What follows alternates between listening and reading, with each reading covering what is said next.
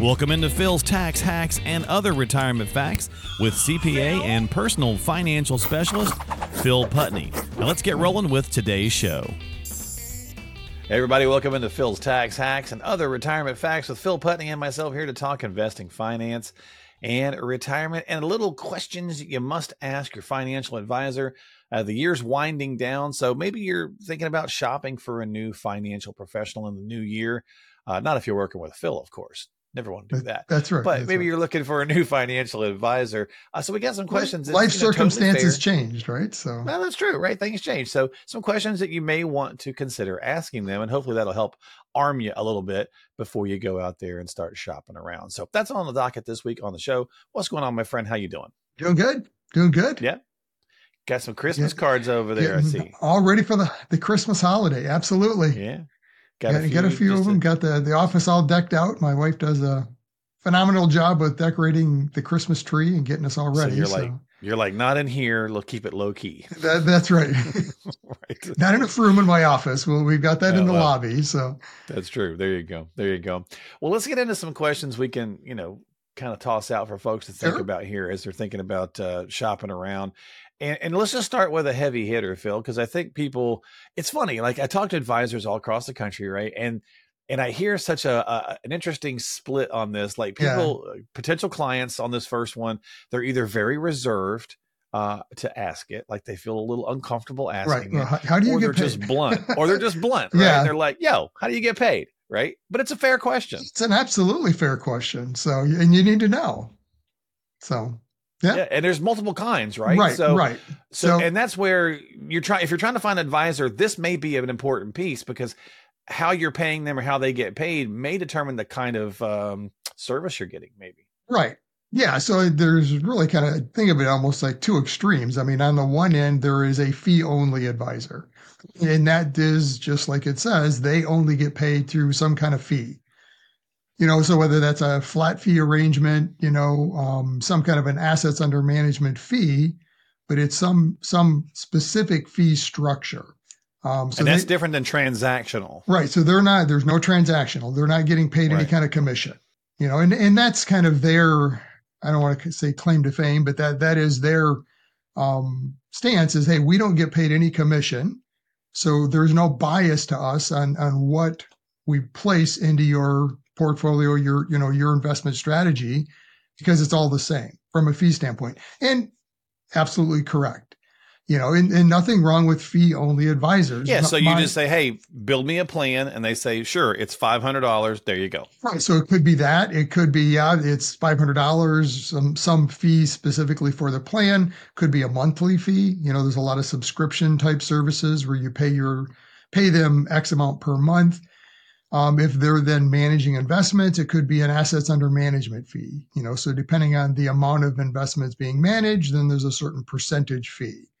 Um, my only concern with the fee only advisor is that in the insurance world, so life insurance, annuities, long-term care, any insurance, typically the only way to get that is through commission. They're, they're commission-based products. Now, that being said, it, that that whole industry is starting to change very, very slowly. I mean, it's, you know, it's like the Titanic, right? It does not move quickly. You can't turn on a dime. Um, so they're they're starting to come around, especially from the annuity standpoint, where where there are some fee based annuities now, so it doesn't have a, a, a commission built into it. Gotcha. But Gotcha. that's my only concern with somebody being only a just a fee only advisor, is that But if it's they if it's you know that and it's what you're looking for, then fine. But at least you're absolutely you're armed with it, right? right. So just And understand most- kind of their pros and cons and how they work. Yeah. So And I think most advice, and here's here's how I kind of see it anyway, and as the kind of consumer advocate, if you will, is that I think most people, if you're looking for a true retirement planner, Right. again, a retirement planner, that you're going to be working with someone who's probably going to be doing something under the asset side, right? Right. Where they're getting, you know, so the better that you're doing and the the better they're doing kind of situation, right? Right. Whereas uh, maybe growth, you know, brokers, things of that nature is going to be more transactional, going to maybe be more fee based, or even advisors who just build a plan Right. and or like an attorney, right? Like here's the trust, see ya. You know, kind of thing. But I think a lot of financial professionals like yourself are are having relationships where this is an ongoing thing absolutely, you're getting uh, it's almost like being on retainer. So that's where then the, kind of the next step between the two is going to be a fee, what they call fee based. And that's what I am, a fee based advisor. So from the investment management standpoint, financial planning, that that's a fee base, right? It's a similar to the fee only process. The the only difference, I'm not a fee only because I do also have an insurance license. So I can offer annuities, life insurance, long-term care, et cetera, for my clients if it's appropriate for them you know, so for, for, because of that, I cannot claim to be a quote unquote fee only. Fee only advisors don't represent any of those products or companies. And they say, well, you need to talk to an outside person to do that. You know, so all of a sudden you don't have one person kind of overseeing the overall plan. Um, and usually fee only advisors will maybe have relationships that they refer to, and there might be still some oversight, but right, um, right so I mean that's the difference. And then on the other end of it is going to be the commission based, right? So in the securities type world, it's it's all commissions, right? Every time it's all transactional. Every time yeah, something broker, gets sold, right? it's the broker, right? Yeah. You know, so those are the guys yeah. that are, you know, usually calling to to say, hey, there's this greatest whatever, you know, next company because that's how they get paid. You yeah, know, sure. so they're they're very transactional based. Not to say there's anything wrong with that. Maybe that's what you're looking for you know so it really comes down to to figuring out your scenario and what what fits for you yeah. You know, and that's the whole point, right? right? So yep. when you're shopping for an advisor, say, you know, how do you get paid so that you can kind of see, you know, because that's going to also lead into some other questions like our expectations question right. here in a minute. Because if they're only transactional and then you're like, hey, I never hear from my guy or gal unless they want to sell me something, well, that's why. That's who they know? are, right? That's who and, they are. And I mean, so, if, if, you know, if you're very involved in your own investment philosophy and strategy and you just need somebody to place the trade, well then that's mm-hmm. a broker right and anymore i mean most people can do that on their own anyways you know so that that commission based broker so to speak um, if you're just looking for the transaction isn't as valuable usually i mean they provide insight and things beyond you know make recommendations so that's why somebody might still go that direction but but yeah it's really just understanding how they get paid nothing wrong with any of them they have a place you know but just understand how they get paid that you know and, and feel comfortable asking right, the question. And right. you know it's nothing wrong with it. So uh, this one's a little weird sounding but you know like you know you might say well what's your typical client look like? Right? So uh, and, and, again that sounds weird in today's day and age but basically you just kind of say it you know do you only work with people that are retired or do you work with pre-retirees? Right. You know uh, you know do you have an age bracket? You know not that they're you know trying to be ageist in this but they may and this will make sense in a minute when we talk about philosophy. Right. But again, like what does your typical client look like? Do you have a minimum? Some people, some advisors will only work for folks if they've got a million or two million or five million. Yeah, so I mean, our our typical client, and again, this will come up as we get into some of these other questions, but because of our philosophy, strategies, this is who fits um, that best, right? So it's typically going to be somebody in and nearing retirement, so that leads to say age fifty plus. You know, so most people aren't even considering retirement until at least that. The reality is it's generally beyond that. You know, the other is going to be typically they're going to have a million or more in investable assets because a big component of our planning process is taxes. You know, not to say that somebody under that doesn't have a tax problem, they could. And we do work with clients that are under a million, but I've just from an average standpoint, who we see often kind of that common thread, so to speak, is somebody 50 plus nearing retirement. Uh, they've accumulated probably a million or more in investable assets. Um, a lot of that usually is in an IRA, 401k, you know, so there's tax deferred. Um, and they're just looking at, you know, how do I put all these pieces together? You know, and so they're they're not just here looking for advice, they're looking for advice to begin with, but then somebody to help them walk down that you know, so kind of that long-term type relationship. Right. And that's our goal too. Yeah. So which circles back to the to the style of pay because again you're kind of like almost like on a retainer kind of thing. Right. Uh, all right, so let's talk about the philosophy then. So, what is your investment philosophy? So, again, a fair question. If you go in and say, "Hey, you know, what's your investment style, or what's your, um, you know, financial planning style, however you want to word that," uh, and they're like, "We're all about growth, baby. Let's go," you know, and you're thinking, oh, "I really want more protection." Well, then that could be a sign for you. Yeah. So, I mean, with that in mind of who our average or typical client is, we're more um, protection orientated, right? So it, it's not, um, we don't use just straight index funds, you know, because somebody buying an index fund, nothing wrong with them. Again, it comes back to understanding what they are, where they fit, but you've got to be comfortable with riding the index, both the ups and the downs. You know, so most of our clients, they're at the later part of that stage of saving for retirement. So they've accumulated their money, not that they don't need to grow it. Um, they still have to, to keep up with inflation long term, but they're not at that stage willing to take a big gamble. Um, the bucket yeah. strategy we've talked about many times, that now, soon, and later bucket strategy, where we're specifically positioning risk. You know, so somebody nearing retirement, they still need that long term growth. Well, that can be in the later bucket, again, depending on their comfort level. But now that risk is positioned in such a way that it's not going to harm them as they're taking distribution. Soon bucket, that's going to be a more conservative investment strategy because that's where you have the biggest risk from that sequence of returns as you're taking distribution. So, and that all plays into the philosophy conversation. Absolutely. And I and I suppose this is kind of like a subset of that kind of like uh, part A or part B or whatever. Uh, and that's just, you know, specialty or a strength. Do you have one? And so, I mean, just for our show, ex- an example, you know, we're always talking about the fact that, well, it's Phil's tax hacks, right? right? So you're a CPA as well as a personal financial specialist. So you, I would say you lean heavily towards the taxation oh, side, oh, absolutely. right? So that could be considered a specialty. Yeah. Or we have a client that we talk to sometimes, they only work with a specific, uh, like group of people. Sure. Like they only work with first responders, right? Right that's a that's a specialty. Absolutely. Yeah. So again, kind of back to that my typical client, you know, they've accumulated a million or more a lot of times in a tax deferred account.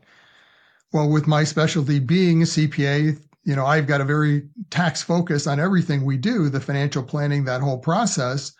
Um, they have a, a, a need, you know, a, a, concern, an issue that a lot of them don't even realize yet, and that's going to be the tax burden that they're potentially facing as they enter retirement you know so that's where my specialty the tax view on things plays in to their advantage and, and, we're able to provide them a service that most advisors can't. So there's a lot of advisors that might say um, here's what we're thinking about doing but also talk to your cpa right? right. So they just they don't look at any of those kinds of sides of things. They just kind of do what they do in that kind of uh, you know in that nutshell if you will. And so the, you have to have a team whereas maybe you want to talk with someone who kind of can do it all. Well, and I, you know, I don't want to downplay the team aspect because there there's benefits to that, but understand your traditional typical CPA and their philosophy around taxes. You know, I, I always say, and I'm a CPA, right? This is I, this is the world I grew up in, so to speak. So I know how this how they think and how it works.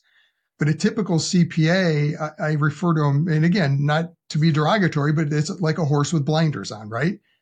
So the world that they well, it's revisionist. The, the, world that they live in is last year, this year, next. That's it. Yeah. You know, so they they might go on they might go on a little bit beyond that, but that that is really the world they live in. They just got finished up with last year, you know, with the extensions. Now they're working on this year, wrapping up, you know, planning for the end of the year, looking into next year a little bit as they're doing that. But that's it. You know, so that's where they live.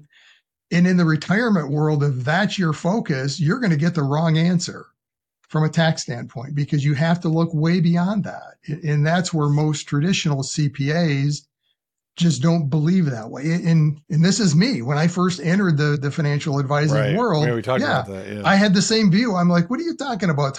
Ten years down the road, you can't control that. What do you just you know? This is what we can control today. And you're right, but you're you're wrong in that you can't control what it looks like in ten years because structurally where money's at, certain things are going to happen. You can't control taxes and what the law is going to be and everything. No, but, but based on what the law is today, we know if that stays the same, this is what that looks like down the road. So yeah. and you have to you have to plan for, for it. So it's yeah. yeah. So again, it's not nothing wrong with having an outside CPA, but typically, unless they have that long term focus, which most don't, that's just not their, how they're trained they're not going to give you the right advice. And again, that's why we're asking ask these right. questions, yep. right? Find out exactly what kind of person that you need to be working with, or kind of uh, firm, and we'll get to that in a second yep. too. So let's talk a little bit more on the um, expectation side. Um, simple question: How much contact do you have with your clients, right? So if you go in and set the expectations early, it's going to help stave off some problems I mentioned earlier in the show. Or somebody will say, I only hear from my guy or gal when they want something. Right, when they want right? to sell me something. Well, right. Maybe they're transactional. That could be the first Sure. piece, which also might be why you don't hear from them, Right. right? Uh, until they do. But also, even if you're working with someone who you- are having a relationship with, and, and still set those expectations. Is it once a Right. year? Is it twice a year? You know, uh, what does that look like? And I imagine it's probably more early on in retirement and building the plan, but then it probably does change over time. Absolutely. So, I mean, the, the early stages of it is very involved. You know, there's three, four meetings. It, it, it- I always tell the client as we're going into this, it really depends on them. You know, my goal in that process as we're building the plan out together, and that's the key is it's together. I'm not just developing a plan and saying, here it is. You know, it, it's a discussion and a process as we go through. That's back to that fee that fee only person. They built the plan and said, "Here it is." Right? Right. You're not doing Yeah, that. my goal in that process is to show them pros and cons on all these different decisions they're making. Social Security, pensions, you know, um, Roth conversions and the tax side of it, all these different aspects and things that they have to look at as they put the plan together so that at the end of the day, they made an informed decision. So very involved up front. And then in the maintenance phase, so to speak, the ongoing process, it's still going to be two, three meetings a year. It really depends on the client. You know, at least a couple of times a year as we're and we've just gone through this process with all our clients that we're doing Roth conversions on, doing the year end planning around Roth conversions. This is our plan. What does this year look like? What's the conversion amount? Let's get it implemented. Yeah, and that, and that expectation field it's obviously easy if you're nowhere near the office, Correct. right? But if you're close to the advisor that you're thinking about seeing, and you want to, you know, ask yourself that question, like, do I need, do I feel better with the face to face? Do I want to shake this person's Right. hand, you know, or or am I fine with the digital, right? Right. So And- again, all questions to ask. And we can do both ways, and we do. You know, so really, a lot of our clients start out. Most of our clients actually start out face to face. You know, just because again, it's it's a big decision, and, there's you know not much, or, or there's things we you can't pick up on in in the digital and the Zoom, right? I mean, it's just it is what it is. Um, nothing wrong with it. It's a great tool, um, but it's a lot of times clients are more comfortable in the initial stages until they have the comfort level. Once it's there's a relationship and they know who you are, we have several clients that like the the aspect of a digital meeting like this because you know if they've got to drive a half hour 45 minutes that's both ways. Well hey there's an hour that i can just save sitting in my living room sipping a cup of coffee as we have this discussion and that's fine. It, it- you know if that works that's great. Let's do it. And then they can use it against you and say, "Hey, my financial guy doesn't think I should waste." that's right. It wasn't in the budget this month. you- Oops, I the b word. That's right. Right. That's right. And then and then you ha- and then you can have the fun game of wondering, are they wearing that's right don't stand up because I have shorts on right now. But no, I'm kidding. Uh, all right, so uh, additional resources, right? Another another fair question. And again, like when I'm mentioning these things, these are things to maybe ask the potential advisor you're shopping for, but it's also things to ask yourself, right? Like so like I was just saying, how much contact do you? Well, how much contact do I want to have with Yep. them, right? So it's a two way street on that.